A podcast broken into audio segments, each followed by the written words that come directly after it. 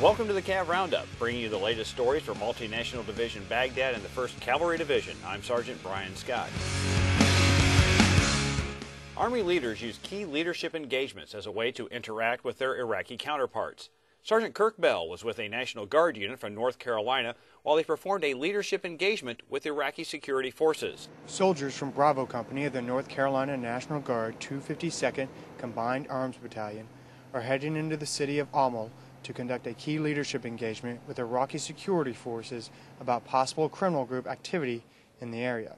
Working out of a former militia headquarters, members of Iraqi Federal Police 3rd Company share intelligence with Bravo Company's platoon leader, Sergeant First Class Christopher Mooring from Pineville, North Carolina. Basically, what we found out tonight is um, we've been knowing about a lot of uh, the sticky bombs that's going on, and the sticky bombs are basically magnetic IEDs that they place on the bottom of the vehicles. They've been targeting a lot of uh, government officials, FPs, and civilians. And we also found out that um, we got some intel on a source tonight that um, he's going to be carrying out further attacks on coalition forces in roughly the area that they want us to search. The relationship between the two companies changed last month when Lieutenant Abdullah took over as 3rd Company's new commander. We've seen a 180 degree turnaround in the area of Amal, uh, especially since Lieutenant Abdullah has taken over. Um, these guys, you know, were struggling. It seemed like, seemed like we were having to teach them everything, and then now they're literally, they're actually giving us better intel than what we're getting off the streets. Together, members of both companies conduct a dismounted patrol through a local marketplace that was once considered a hotspot of violence. An increase in more new shops in the market is proof that locals feel the area is becoming more and more secure.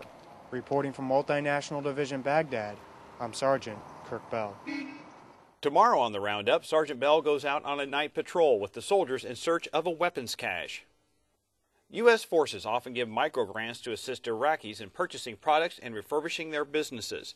Sergeant Joe Huffman from Batesburg, South Carolina, says the U.S. only provides the funds for the projects. Trying to help build a coffee shop in the area. It's already got the building. Only thing we can't do is build the building itself, but we can do anything we can.